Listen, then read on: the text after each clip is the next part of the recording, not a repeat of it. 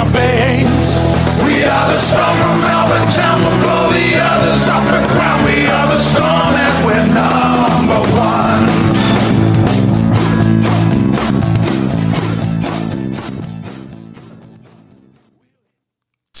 We are the Storm and we're number one. Welcome to Stormcast, the official Melbourne Storm podcast, episode 20. As always, a quick shout out to those of you who are supporting the podcast by downloading and subscribing to Stormcast with Gobbs, the one and only Melbourne Storm podcast. Stormcast is your one stop shop for discussing all things Melbourne Storm. Stormcast with Gobbs is available on Apple Podcasts, Google Podcasts, and Spotify platforms. As always, I'm your host, Gobbs, and I'll be bringing you the latest news, views, and opinions, as well as Storm content over the 2023 season. Now, let's get on with the podcast, shall we?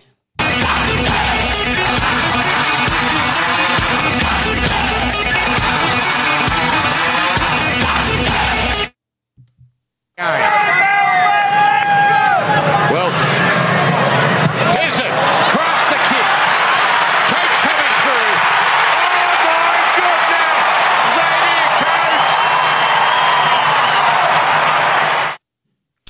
Xavier Coates there. Didn't he have a night out at AAMI Park last Saturday night against the Sea Eagles? Melbourne Storm running out winners 24 to 6 in a very, very slow and clunky start. A little worrisome. Probably for the first 40 to 50 minutes of that game, it looked anything but comfortable. Uh, the Storm looked very uncomfortable with the ball, even when they got into good ball and into the opposition red zone. They didn't seem to be looking to do much with it at all. Very pedestrian, but they did get going. And once they found their rhythm, they were very, very hard to claw back. Um, error ridden first 40 minutes. Uh, a lot of drop balls, a lot of penalties, very ill, uh, in the first set of the game, which really put the Storm on the back foot. The good thing that you take away when you when you are giving away penalties and you are uh, making errors is the ability of a good team is to defend those errors and to defend those penalties, and the Storm did that so well. Lesser teams would have conceded points, and the Storm didn't. So credit where credit's due and that's down to the defensive resolve, resilience, and attitude that we've seen turn around since the Cowboys game a few weeks back. Jonah Pezet again showed a lot of poise with his kicking game. Two smart grubbers that led to Xavier Coates' try double. The confidence of being in Origin camp and being a part of a winning Queensland Maroons team that wrapped up the series was telling. With Coates backing up with one of his best performances, in my personal opinion, in a purple jersey to date. He just had a spring in his step. He looked taller. He looked bigger. He looked more confident. And he was just generally outstanding in everything he did kick returns, the way he was finishing off, the way he was on the back of shape.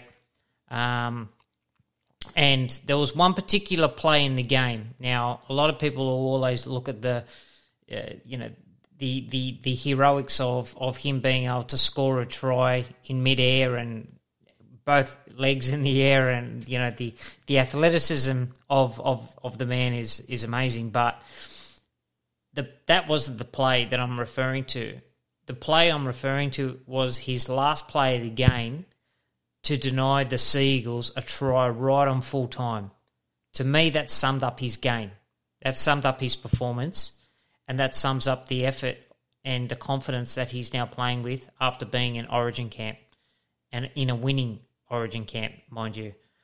The last ditch effort to get back and put his body on the line to deny Manly winger Ray Vega a try was exemplary. That's the 1% efforts that would be pleasing Bellyache the most. Little efforts like that. So well done to Xavier Coates, who had a, a tremendous game. Husey again, very, very solid. Great game. Showed great control. Directed the team well without Munster. Um, Will Warbrick, well, what can you say? I, I, I know I'm, I, feel, like I'm repeating myself every single week, but it's true. He continues to grow and develop week on week. He's becoming rugby league aware, which is a sign of his ascension and progression as a safe, reliable winger. Um, there's no heart in the mouth start. There's no sort of trepidation when he's returning the ball or when he's under the high ball. He just continues to go from strength to strength, and it's it's, it's so good to see. Big Nas, well, what more can one say? Devastating. Playing on an edge, caused havoc and destruction whilst scoring a well deserved try. Um, 40 metres out, running a beautiful line off Hughes and showing some neat footwork and step to sprint to the try line untouched. Um, amazing, amazing, and um, it's it's going to be a bit of a conundrum because I made mention of it last week. He becomes a target defensively because of his size. So when you're defending at three man, so virtually third man in from the wing, as a bigger body, who weighs over 125 to 128 kilos, his lateral movement can be exploited through opposition shape trying to get on the outside of him. So this this is one of the problems playing him on the edge. In attack, it's a no brainer, right? He's unstoppable, um, and if he's not getting the ball, he's at least casting doubt into the opposition defense when Storm are shifting um, and using shape on their on their right side. So to me, it's still whilst it's working now. I I, I don't think it's a it's a long term. Oh, it's definitely not going to be a long term because Eli Katoa is obviously still recovering. But what I'm trying to say is, is that if the option was there to playing there long term, to me it, it raises more questions um, than it provides answers. So whilst it's at the moment conducive to the results because we're winning. I don't think it's a long term strategy. And when you're going to come up against bigger teams with bigger packs, we need Nelson back in the middle, challenging and helping to win the ruck and dominate the ruck. Um, because he can't do that when he's on the edge. We need him in in the middle to be able to stop the likes of the Panthers, to be able to stop the likes of the big Broncos pack, the big Rabbitohs pack, the big Roosters pack, etc., etc. So it, it really comes down to it's doing a job at the moment, but how long is that sustainable? That's what I'm getting at. So time will tell. He's yeah, we'll, we'll touch on that in Team List Tuesday. The tale of the tape shows that the Storm again completed 81%, and everyone that listens know knows that I bang on about completing 80% or more. 99.9% of the time, you win a, you win the football game, and that's that's where the tale of the tape was. The the Storm's high completion rate compared to to the Seagulls was uh, far superior. So defensively, the Storm are again strong, limiting the Seagulls to just six points, as they did uh, with West the week before, helping with the teams for and against on the ladder, where Storm currently sit third on percentages of their points differential of a plus 83 with the Rabbitohs and Panthers ahead of them with a plus 87 and a plus 175 respectively. So again, you you would have heard me a couple of podcast episodes again bang on about the importance of the Storm really starting to get their for and against going now because it could make a difference between being top four or the bottom part of the four and if it's the bottom part of the four, you could you could actually miss the top eight. That's how congested this competition is. So when you've got three teams that are sitting on on equal first, but first, second, and third respectively, that only leaves another five spots. And when they're sharing and holding hands on, on the same points as well, it makes it very, very tight, very, very interesting. So it's for and against is actually going to come down to determining the shape and the outlook of what the final ladder will be after round 27. So if the Storm are winning games, that's great, but you need to be winning games, but you need to be winning enough games by enough points to have a higher points differential, which can again mean the difference between potentially being in the top four, and we're we're in that top four, where you could gain a potential home final and a second bite of the cherry, or you could be at the bottom part of the four, which is teams ranked five to eight. And depending on for and against, you could even find yourself at ninth or tenth. It's just, it's so fascinating. The closest competition since 1982, apparently. Um, so it's gone from 19, it's gone from the 1930s to now 1982. And again, in more recent times, you go back to not, uh, 2018, the top four teams finished on 34 points. The teams five to eight finished on 32 points. So that's how, that's probably the last time that we've seen sort of a competition like this. So, yeah, it's it's inc- it's incredible, really. So, let's hear what Craig Bellamy had to uh, say about the Manly win. Slow start, Craig, but they got going. Yeah, Jake, we um, yeah, the first half wasn't great. You know, we just didn't complete that that well. You know, we done a pretty good job defensively to you know to stay in it. You know, the I think points they scored in the first half all for the game was you know off that kick. So um, I thought you know we defended really well, but you know we had to work a lot harder than what we should have with the amount of errors we had. You know, and um, but you know we sort of fixed that up in the second half, and you know I was really happy with with their effort. You know we. Um, you know, I thought we competed really well, especially defensively, and um, yeah, we ended up you know getting the win. It was, I suppose, a little bit similar to last week. Only you know, last week you know we didn't start the second half great, but you know this week I thought you know we really put a stamp on the, the first ten or fifteen in the second half, and I think that's basically where we won the game. You've won five out of the last six, I think it is. Like, how are you feeling as a coach about where the team is in this crucial period in this middle of the season? Yeah, you, you know, like sort of, you know, I don't think too much about it, uh, you know, at the moment in in that, you know, it is the origin period, which is always a, uh, I wouldn't say a difficult time. It's always an exciting time, you know. Like we all love watching Origin, and you know, all the the players you know, they all want to play Origin. So, you know, it's, um, but it is a difficult time when you've got players in Origin and man- managing them and, um, you know, man- managing the team as well, you know, whether you play them or whether you don't, and, you know, in, in, in the games in between. So it, it, can be a bit taxing, you know, mentally, to be quite honest, um, you know, for the, the, the coaching staff. But, um, yeah, like I say, it's been a, a, pretty good period for us, and um, you know, I think some of our, our, younger blokes are, you know, starting to you know get a lot more consistent with doing the things that, that work for us, and um, we, we can keep it up and, and keep keep moving forward. Craig Bellamy there, uh, talking about the win over the Storm's arch rivals in the Seagulls. Um, again, spoke about how proud he was of the defensive effort, um, and again the, the, turnaround in defensive uh, application and attitude since the debacle, which was the Cowboys uh, game a few weeks back, is it's been noticeable. And uh, the Storm have only conceded two tries in the past fortnight, so um, that's always a positive, and that's one thing that players need to do. They need to pack their attitude for game day, and the Storm over the past three four weeks have done that, which has been really, really pleasing. So let's hope that is a trend that continues and hangs around well, well and deep into September.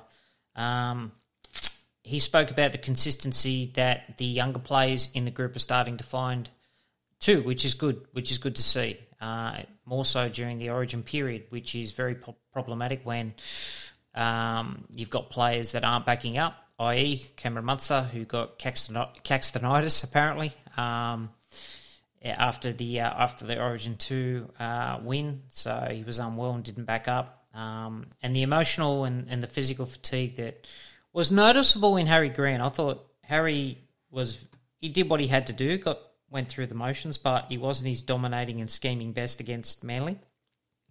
And to be expected after the uh, the emotional high, the letdown, the late nights, um, the physicality, um, and and obviously the mental and emotional drain that that Origin does bring um, to play uh, a game at, at that speed and intensity and everything on the line, and then you know, 72 hours later you got to back up and, and go again where his body would have been hurting.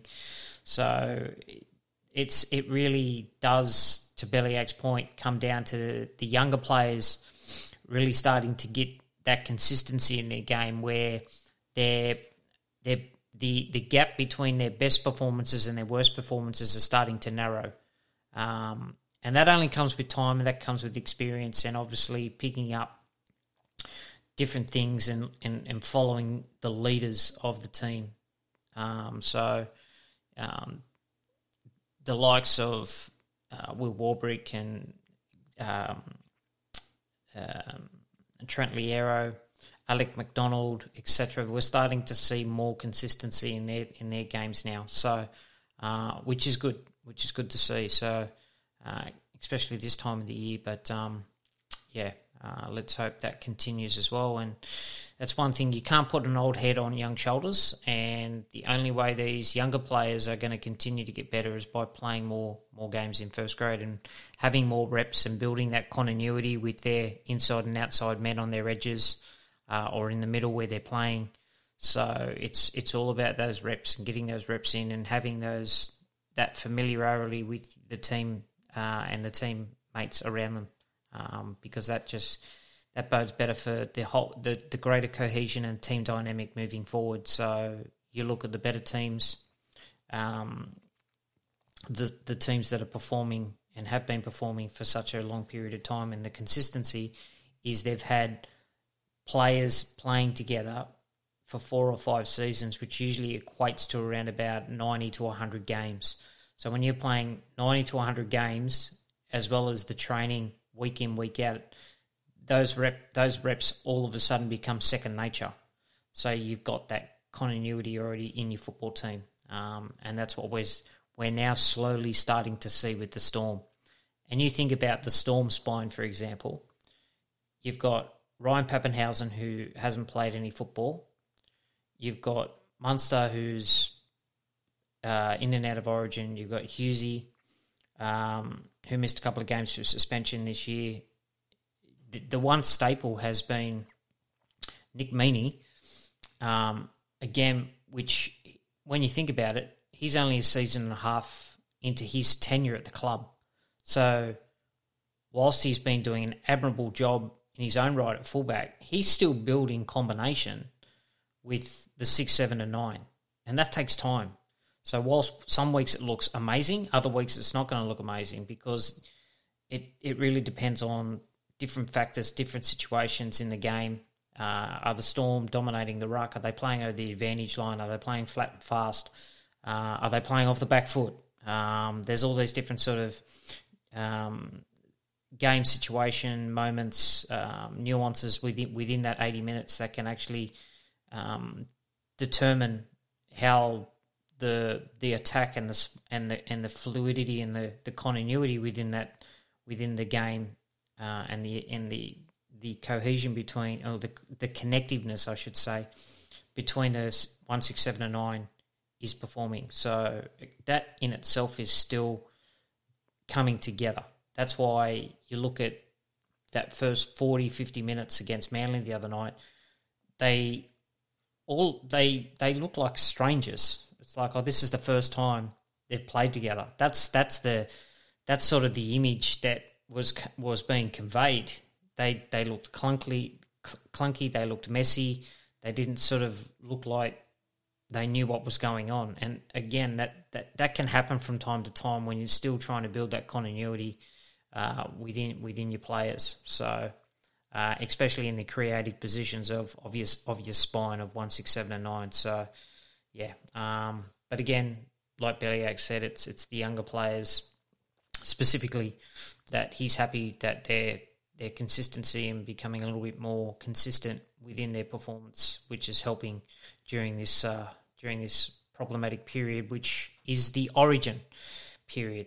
And just a, a little tip for Captain Christian Welsh: the microphones and cameras are always on.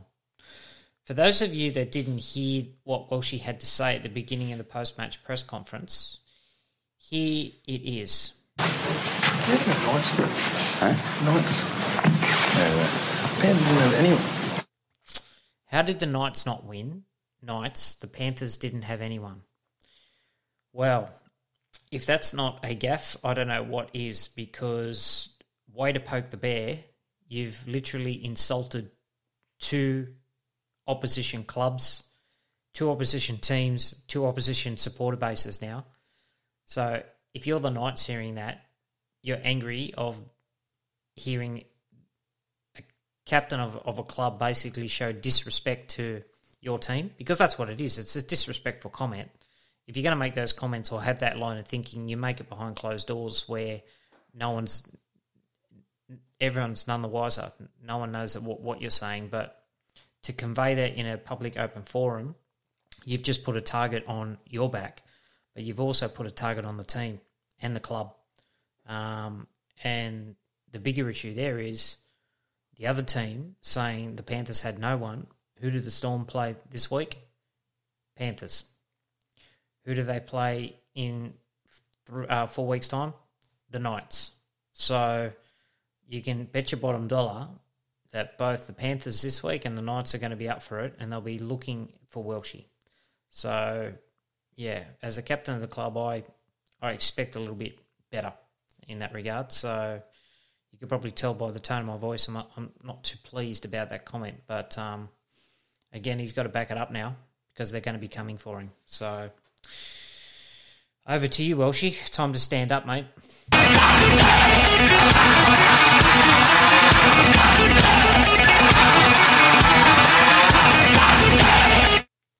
All right, Team List Tuesday. Cameron Munster has been named to return to the Round 18 Melbourne Storm lineup as the squad prepares to take on the reigning premiers, the Penrith Panthers, at Marvel Stadium. Yes, Marvel Stadium. If you haven't already got your tickets, go get them because it'll be an absolute cracking game this Friday night against the reigning premiers.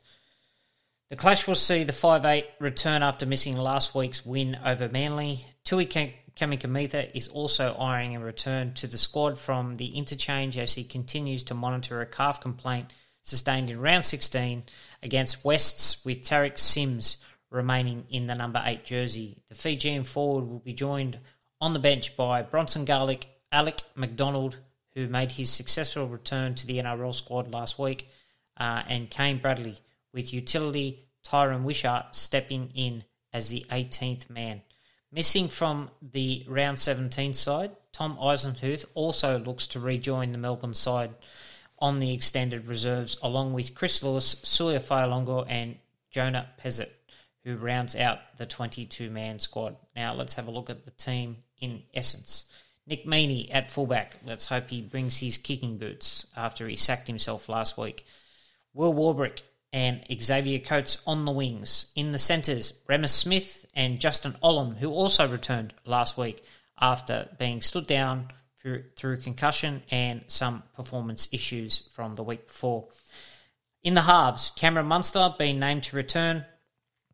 Jahrome Hughes is his halfback. In the front row, Tariq Sims in the number 8, Harry Grant at hooker, Christian Welsh and captain in the number 10. In the back row, we have Trent Loiero. Nelson Asofa Solomona finds himself again on an edge, and Josh King locks the scrum.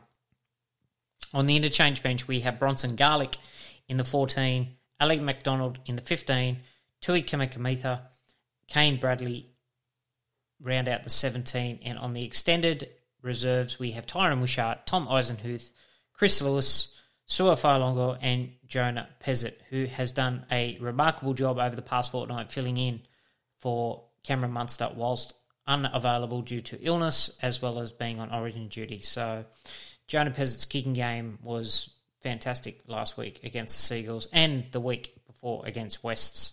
Uh, again, he's a, a, natural general play kicker, uh, and again, I've I've been critical of the Storm's general play kicking game for a while, but he was a real point of difference. Um, and it, it, it, always helps when you've got a, natural kicker of the ball, uh, which he is, uh, unlike Munster and Hughes, who can be a little bit temperamental with their general play kicking. Uh, now, let's look at our opponents who look very, very formidable. Dylan Edwards is at fullback. Sunia Turavera on the wings with Brian To'o, Isaac Tungo, and Stephen Crichton in the centres. The halves are Jarome Luai returning from Origin duty. Jack Cogger is at halfback. Uh, their front row is Moses Leota, Mitch Kenny, and James Fisher Harris. Their back row is Scott Sorensen, who is having a tremendous season, Liam Martin, the Origin representative, and Isaah the Panthers and New South Wales lock. Uh, the interchange bench includes Soni Luke, Lindsay Smith, Spencer Leniu, and Jaeman Salmon. Their reserves list includes Zac Hosking, Matt Eisenhuth, Luke Garner, Tyrone Peachey, Tom Jenkins. These were the nobodies that Christian Welsh was referring to who got the job done over the Knights last week. Uh, so they're on the reserves should uh, any of the top 17 not be available uh, closer to kick-off. But now let's look at the strengths and the weaknesses of this Panthers team. Well, weaknesses, let's be honest, there isn't any. Even with Nathan Cleary missing, um, Jack Cogger comes in and just fills fills the void of Cleary. He's a very composed um, number seven, very good organising halfback who just does his job, can steer uh, the team around, gets gets the team to different points on the field, just like Cleary does. He can fall in and out of shape, in and out of structure, and his kicking game is great. And he's also a very, very good defensive number seven as well. So, uh, whilst the Storm will undoubtedly put him on the chopping block and use him as a spot defender, what I mean by spot defender is that because he is a smaller body, they will continue continually run the edge back rower at, at him to try and exploit a defensive weakness. Uh, and second to that, we'll try and tire him out through a high defensive workload. So, uh, but he can hold his own. He's a very, very tough kid. Uh, even when he debuted at Newcastle and played at the Bulldogs before going to Super League, the one constant of his game as a halfback is that he was a very, very good defensive halfback. So um, he'll do the job, uh, and he's already proven that since he's come in and slotted in and, and left basically left off where Nathan Cleary was. So um, no real weaknesses at all. Uh, their front row is just off its head. Like Moses Leota, who comes off the back fence, and James Fisher Harris, who he he would have to be up there with, if not the best front rower in the game. He's on the podium and he's in the discussion and you look at their back row at the moment, like Liam Martin is just he's an absolute absolute weapon. Uh, whilst he he he doesn't mind the uh, the odd, shall we say, bit of gamesmanship, um, and pushes the envelope a little bit, getting under the skin of opposition uh, players. Um, his ability to to hit holes, um, take the hit ups, uh, that no one wants to take. Um, can run a really, really good line. Starting to develop a bit of a pass. Uh, just a really, really good all round, all round, all round back rower that can do a job on either side. Uh, and can fill in the middle as well. He's just very, very tough. And Scott Sorensen is having a major, major breakout year. He's been dynamic on the edge for the Panthers. Isaah, we know what we're going to get from him. His ability to to set up the Panthers' shape, um, giving uh, Cogger and Luai uh, that extra bit of space to skip across field and drop a man under, or play different types of shapes, split shapes or block shape formation on e- on either edge. Um, it, again, there's just there's no there's no weakness in this team. Even the likes of like you look at the bench, Soni Luke comes on, and he's he's the creative, crafty number nine, who schemes in and around the ruck, whilst Mitch Kenny is your worker. Uh, Lindsay Smith, who is just continuing to grow in stature as a middle forward for the Panthers. Uh, Spencer Leniu, we know what he's like. They wind him up, and he just goes berserk. Uh, again, I've I've made mention of it time and time before.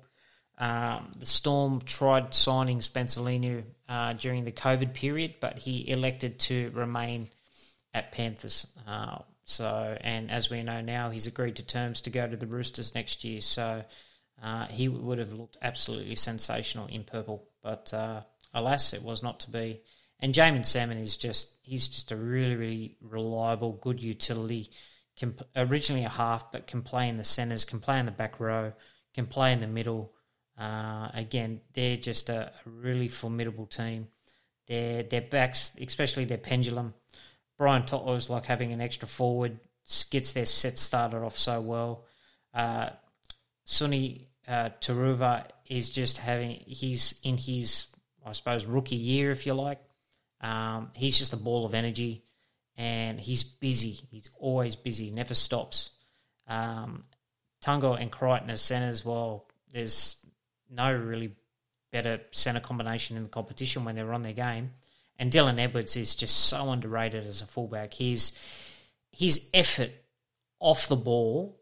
If you ever get to see Dylan Edwards live, go look at the defensive work that he gets through in terms of not only um, defending in the front line for early set in, in the sets, but the way he can organise a defence, not too dissimilar to what Billy Slater used to do for the Storm as an as a as a defensive organising fullback, but the just the effort and general what he does off the ball, even when the Panthers do have the ball, the way he can count numbers and and, and provide that uh, additional sort of in, intel and information to his halves to play different short sides, etc. It's yeah, he's just a, a, really, really, really, really good player. Very underrated, um, and wouldn't look out of place in a representative jersey, uh, be it of a Origin or a Test uh, variety. So, uh, very, very good player. Really enjoyed watching him play, but hopefully he doesn't play too well uh, for the Panthers this Friday night. Um, look, the way I see this game going is that it needs to be one in the middle, and it needs to be one in the middle very, very early on, similar to the way the Storm took it to the Sharks middle um, three weeks ago. They need to dominate the ruck right away.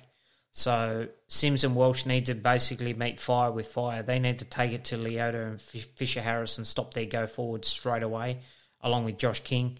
Um, and that'll hopefully provide enough impetus for Harry Grant to get on the front foot and start playing over the advantage line. And if we can start to generate some momentum in and around the ruck, that'll bring in Munster and Hughes to run.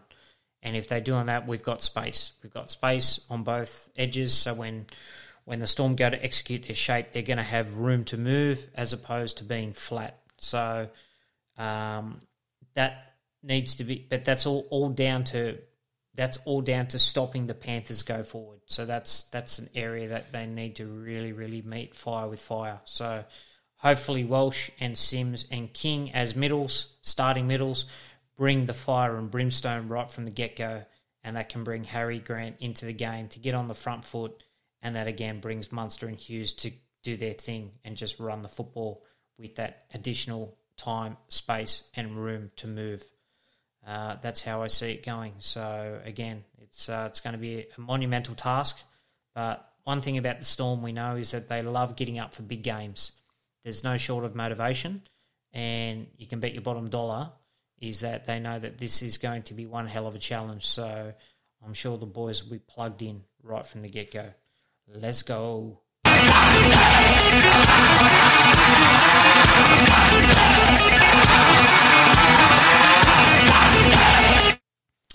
Um, bit of storm news. Uh, so the Melbourne Storm uh, family have once again dug deep, raising an incredible sixty thousand dollars, the most the club has achieved for the children's charity, the Starlight Foundation, since the start of its partnerships. The club record-breaking amount will give 1,538 kids access to the Starlight Express rooms nationwide, or an equivalent of granting nine wishes for sick kids. So great work, Melbourne Storm, and for every Storm fan and member at AAMI Park that donated on the night, tremendous. Well done to you all. Well done.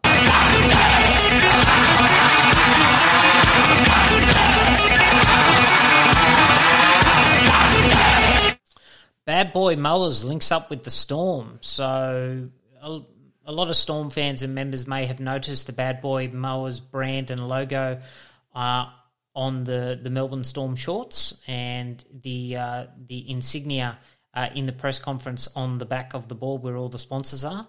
So the big boys of the Melbourne Storm jumped aboard the big boys of the Mowers this week on Gosch's Paddock training ground to celebrate and announce their official new partner, the Bad Boy Mowers. Bad Boy Mowers joined Storm for the 2023 season with its logo appearing on the game day and game and training shorts. Um, we're thrilled to come on board as a partner of the Melbourne Storm and launch Bad Boy Mowers in Australia. Bad Boy Mowers are renowned for the iconic toughness, durability, and attitude, all hallmarks of what we see from the Storm on the field, said Bad Boy Mowers General Manager Greg Clark. Here's what CEO of Melbourne Storm, Justin Rodski, had to say about the partnership. It's great to have a company like Bad Boy uh, on board with the club for this year, a US based company. It's their first foray into the Australian market, and they've got mowers for the everyday consumer right through to commercial use as well. Um, they've got big partnerships in America with the Kansas City Chiefs, New York Yankees, and a big thanks to PFG, Justin Whitford, and the team uh, for supporting the Melbourne Storm through this great partnership announcement today with Bad Boy Mowers. We're really excited and looking forward to seeing the Bad Boys in action. Thank you. Kansas City Chiefs and the New York New York Yankees. To me, that says that there potentially could be some, uh, shall we say, a study tour perhaps in the preseason or off season for Craig Bellamy and Frank Ponissi. Who knows? There's an opportunity there to leverage the partnership. So uh, we know that um, that Bellyache and Frank like to get over and uh, learn about other organisations and, and pick up some key learnings from those study tours. So it wouldn't surprise, it wouldn't surprise if they do go over to the US and visit the Kansas City Chiefs, uh, the NFL team, and the New York Yankees baseball team. So let's see what transpires uh, on that front.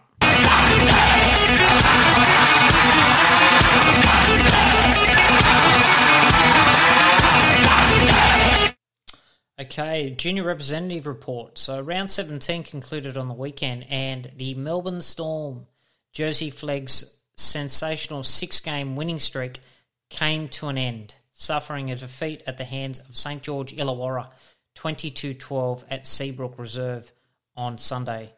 The Storm will next host the ladder leading Sydney Roosters at Seabrook Reserve on Sunday 2 pm uh, on the 2nd of July, and a win a win could potentially see them jump into the top four. Again, absolutely amazing compared to where this team was at the start of the season. So, good luck to the young Stormers. Go get it.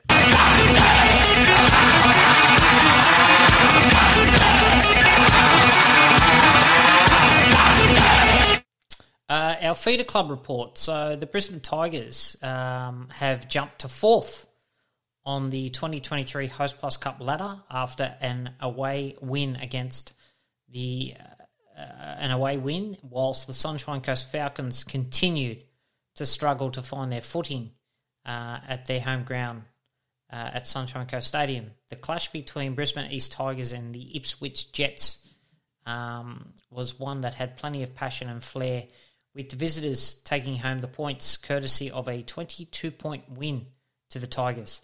George Jennings, uh, along with the Storm contracted player Tristan Powell and Say Amoni Hamana, uh, all scoring tries to secure the visitors an impressive win. The Sunshine Coast Falcons suffered a third consecutive loss uh, to a fired up PNG Hunters team, which was keen on redemption following a disappointing result um, in round 14.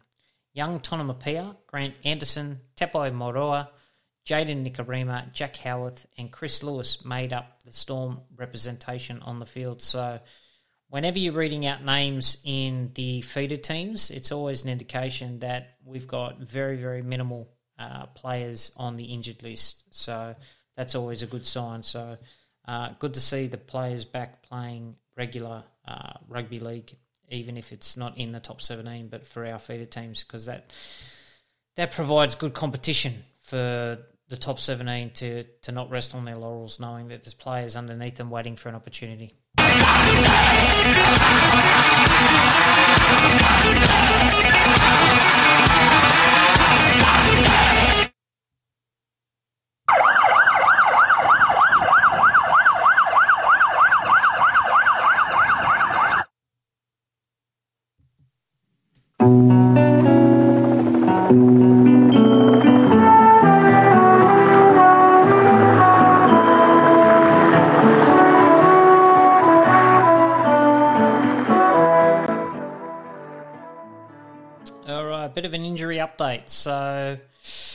As we know, Tui Kamikamica is, is returning from a calf after missing the uh, the game against Manly that he sustained uh, the week previously against Wests. Uh, Eliesa Katoa is still not named um, after suffering that uh, laceration to the eye against the Sharks three weeks ago. Marion Seve, as we know, uh, sustained a broken jaw or a jaw fracture against Wests. Uh, he's listed to return in round 21. Um, Aaron Pene sustained an ankle injury in the second half. Uh, no, first half actually against uh, the Seagulls and didn't return to the field of play. And it's not known uh, what type of injury it is. And at the moment, his return date is to be confirmed. So we don't know what has taken place with Aaron Pene. Um, he was sighted training today, so I'm not sure the severity in and around that, but um, time will tell. Dean Ieremia, as we know, is out for the season with his uh, with his knees recovering from the ACL, and Ryan Papenhuyzen continues to build and gets closer to a return to play. So that's that's really about it. So um, in essence, um, Storm are really only missing three three players at the moment, with Katoa, Seve, and Pene unavailable, apart from obviously the obvious ones of Dean Ieremia and Ryan Papenhuyzen. So, um, majority of, of the squad is is available and fit, ready to play, which is again, which is a good thing.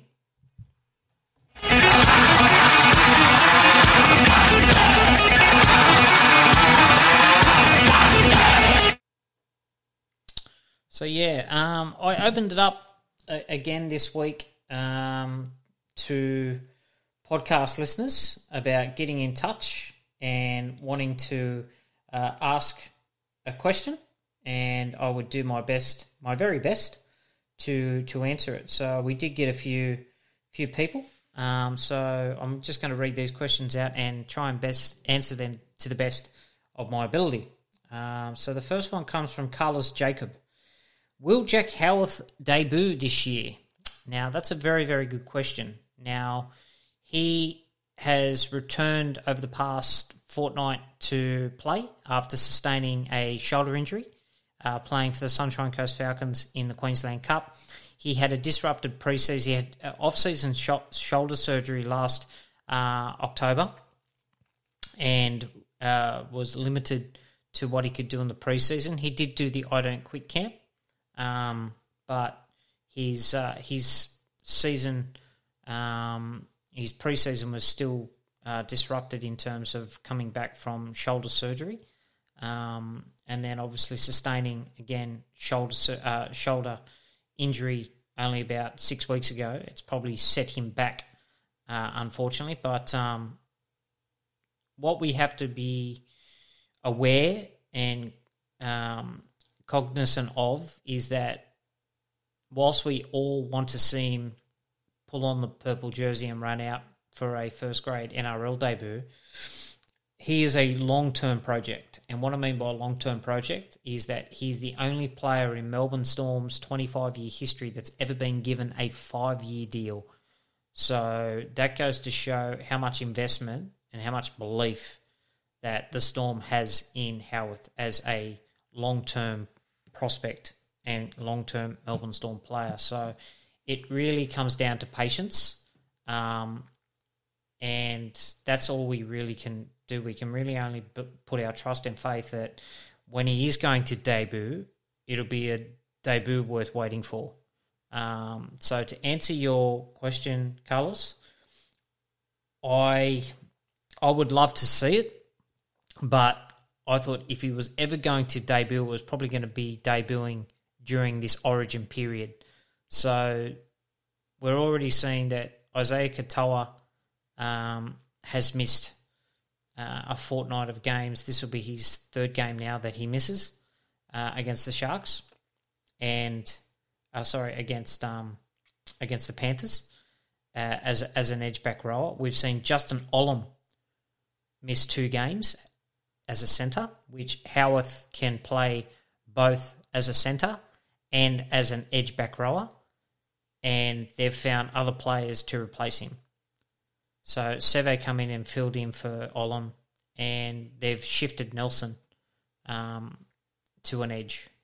So to me, that says that Howarth is down the pecking order in terms of being ready for a first grade debut. I'd love to see it, like you and all the other Storm fans and members, but the Storm know what they're doing, and we've just got to put our faith and trust that again uh, when he does when he does come along, it'll be worth the wait. And when he does debut, I don't think I don't think he'll be going back to reserve grade. He strikes me. It strikes me as one of those moves that once he debuts, he's staying in first grade and staying in first grade f- forever. So let's just see how that continues to play out. Uh, Jen Finnegan asks, "Do you think Trent Loiero is a future Origin candidate? Is Jonah an outside chance to get selected for New South Wales in the next Origin game? Tongue in cheek with this one, she says. So, first of all, yes, I do believe that Trent Loiero has the potential to play Origin. Um, edge edge back rollers at the moment for uh, well the last couple of years for Queensland have been quite problematic. Um, one is that they've they've they've had two aging back rollers in Felise Kaufusi and uh, Kurt Capewell, and this season they've had they've had to revert to having Jeremiah and Nanai come in for game two. Um, and I'm just trying to think of the other the other Queensland back rower, but um, it wasn't an obvious one. Or they had Tom Gilbert, who is a, is a, is a middle forward, and they played him on an edge in game one, and he went down, and they had to shift Reuben Cotter, who's not an edge back rower. So to me, there's an opportunity for definitely for Trent Loiero to put his hand up, and um, I dare say that the more consistency he can get in his game um, over the next let's say the next 12 to 18 months will probably dictate if and when he does get selected. So at the moment, he's just going to continue to build um, on different facets of his, of his game. Um, and I think one of those ones is obviously the repeated efforts in defence. So um, he's one on one great defender. Um, but again, it's one of those things where he's gone from, in the space of you know the, the, last 12 to 18 months he's gone from being an interchange forward playing in the middle for 20 30 minutes a game to now playing week in week out 80 minutes on a left edge so that in itself is a big learning curve and transitioning and becoming comfortable in that role um, is going to take some time so I think we'll see the best the best football for Trent Loiero is is coming. His best football is coming. So I dare say that this time next season we're going to see a more dominant Trent Loiero. Does it mean he'll be playing Origin? I don't think so. But what he will be doing, he'll start to be knocking on the door because he's going to start to find that consistency in his game from starting to play and become really, really comfortable in that left edge back row position that he's now making his own at the Storm. Um, Jonah Pezet, well, who knows if they can if they can select Mitchell Moses as halfback? Surely Jonah's got to be a a chance, right? But uh, no, look, um, we know Jonah's uh, uh, a very good young halves prospect. Um, that's why he's re-signed with the Storm, and the, why the Storm was so keen to keep him. But also, we know that, um, after his heroics last year in getting man of the match in the New South Wales under twenties Origin, he showed his wares, um, and he, he could be very much, very much a future Blues halfback. So again, very, very young, very in the infancy of his first grade career, let alone knocking on the door for Origin. But um, um, I suppose that's one thing that New South Wales have a really, really poor track record of is that they've got the propensity to to burn kids out. I mean, you go back and you look through the you know the, the echoes of time in terms of the amount of players that they've debuted and have only ever played one Origin game, and majority of them have all been halves. So you go to Terry Campese, you go to um, uh, Jarrod Mullen, um, you go to um, uh, Wallace that used to play for the Panthers and the Broncos. They all played one game and were never sighted again. So um, we don't want to see Jonah become collateral damage in that regard. So yeah, thank you very much for the question, Jen. Uh, Magazi H Moy uh, asks: Imagine the humanity if more Pacific Islanders were to join, and is it possible for players like Justin Olam, for instance? So, I'm assuming he's referring to Origin. Now, again, there's a certain criteria, uh, Magacy, and part of that criteria at the moment is you've had to have been playing in either New South Wales or Queensland um, from the age of 13. So if if you've arrived um, to Australia from a Pacifica nation after the age of 13, you're ineligible.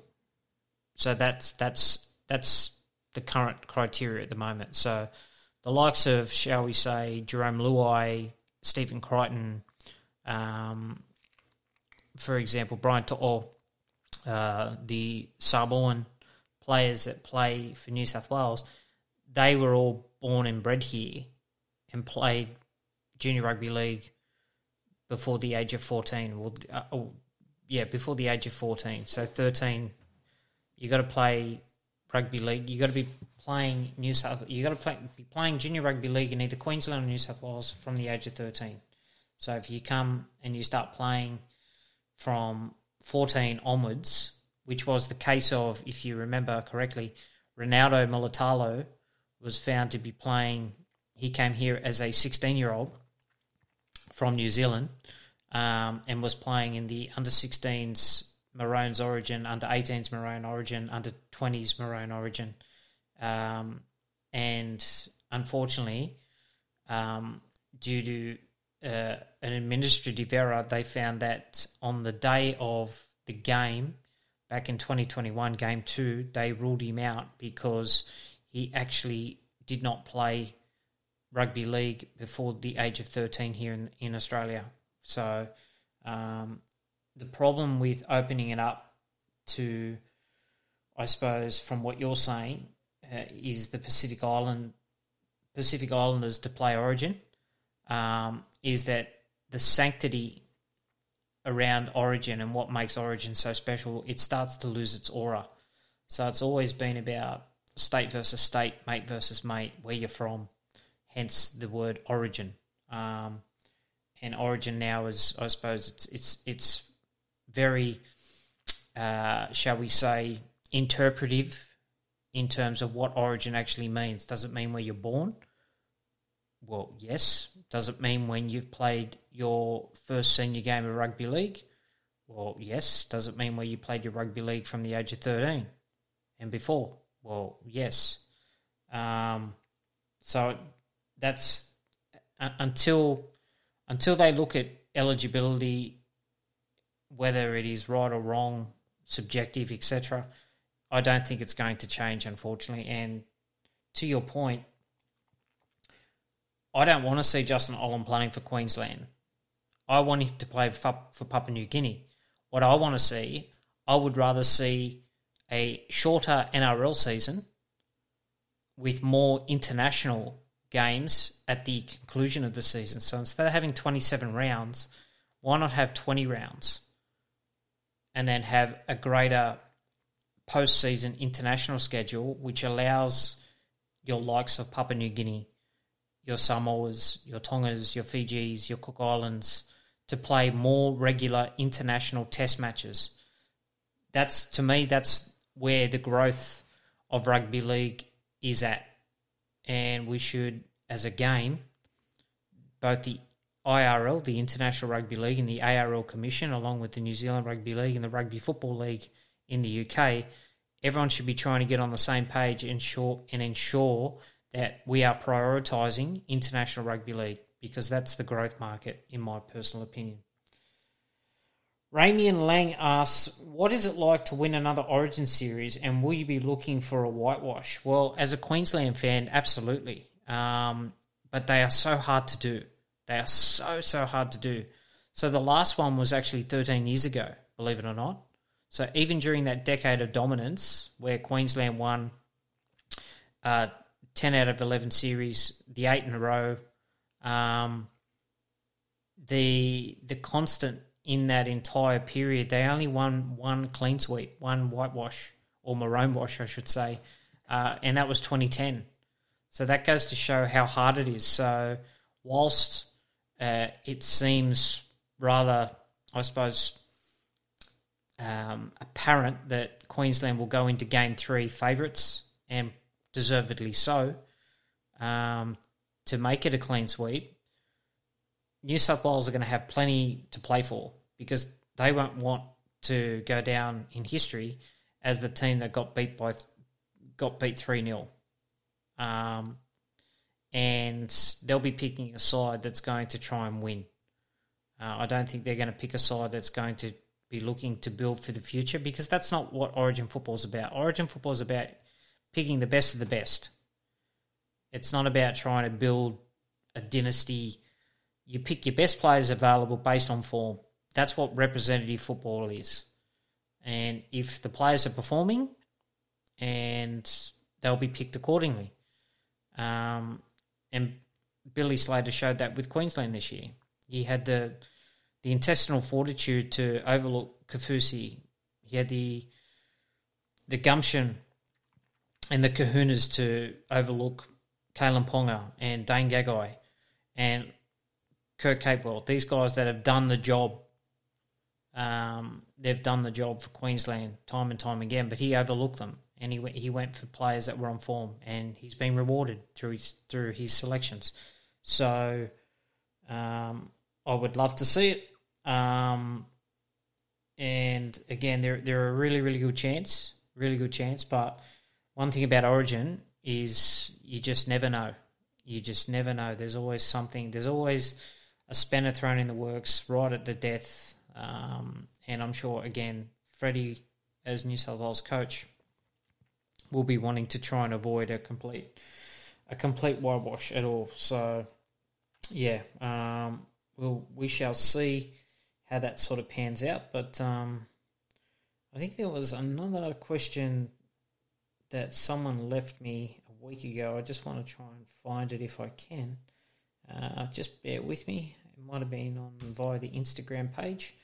Uh, and for those of you that aren't following um, Storm Cast podcast. I I am on Instagram, um, so there is Storm Podcast uh, on Instagram as well as Twitter for those of you that have Twitter. So on Instagram, the handle is Stormcast unders- underscore podcast. So if you want to jump on there and have a look, you're more than more than likely more than welcome to. Um, just trying to just trying to find it, but. Uh, Unfortunately, it doesn't look like it's there. Uh, that's a shame. I'll just check my other messages. Sorry. Uh, this is uh, stellar podcasting.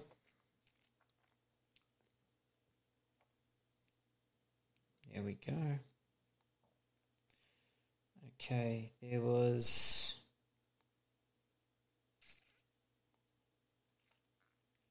No, can't find it, but I I apologise for the person that did um, that did ask the question. The premise of the question was, um, could I provide uh, tickets to a game? No, no, I'm, I, I, unfortunately, I can't. I can't provide uh, free tickets to to listeners of this podcast. Unfortunately, um, I'm not employed by the club, so and and even if I was, uh, uh, employees can't give free tickets out. Um, so it's one of those things. What I can suggest, however, is that you become a Storm member, uh, and through your membership, you will be given a uh, depending on uh, what type of membership you want, you'll have access to Storm games. Uh, I myself am an interstate New South Wales member. Um, I get the luxury of attending nominated fixtures here in New South Wales by redeeming tickets. Um, so six or seven games to choose from, um, and I get to redeem three out of those out of those six for ones um, that I choose to wish to redeem. Uh, the ones that I don't redeem, I I I purchase a ticket anyway. Uh, it doesn't really worry me. I'll whenever the Storm are playing in Sydney or New South Wales, I'll always make the effort to go and see them, and I know that plenty of Storm fans and members do. Um, so that's what I would suggest. So if you want tickets, get a membership. Um, call the club, club, contact the club.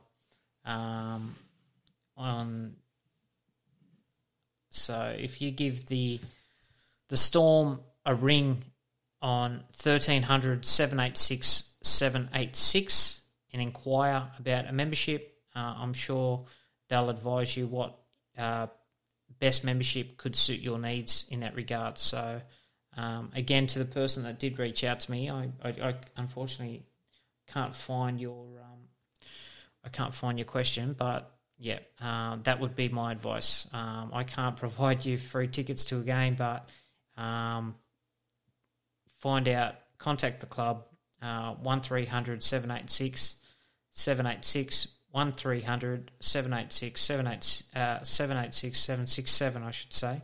1300 786 767. Uh, or jump onto the website and on the left hand panel, go down to membership, and there'll be a lot of information there uh, about becoming a Storm member, and that'll get you your tickets into the game. So hopefully that helps.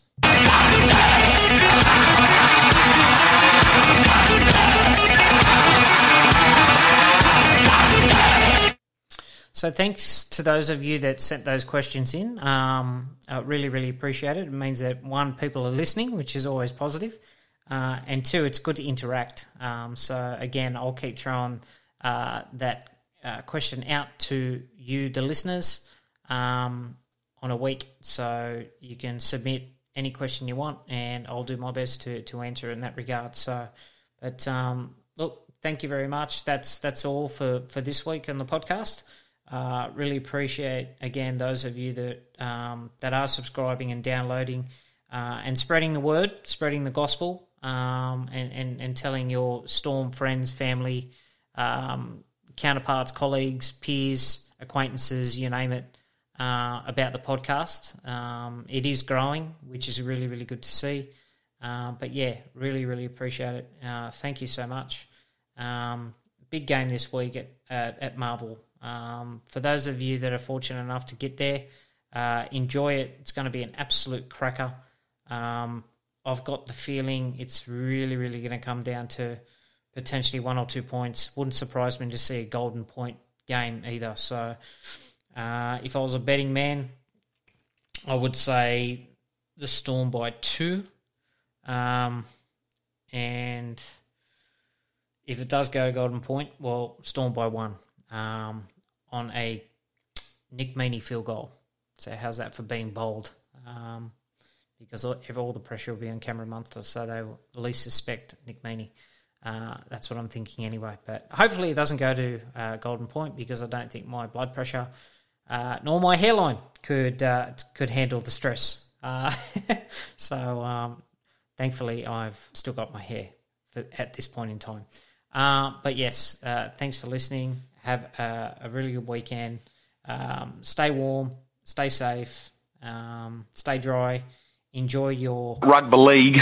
And yeah, let's let's hope Storm get the win. Um, yeah, go Storm. America!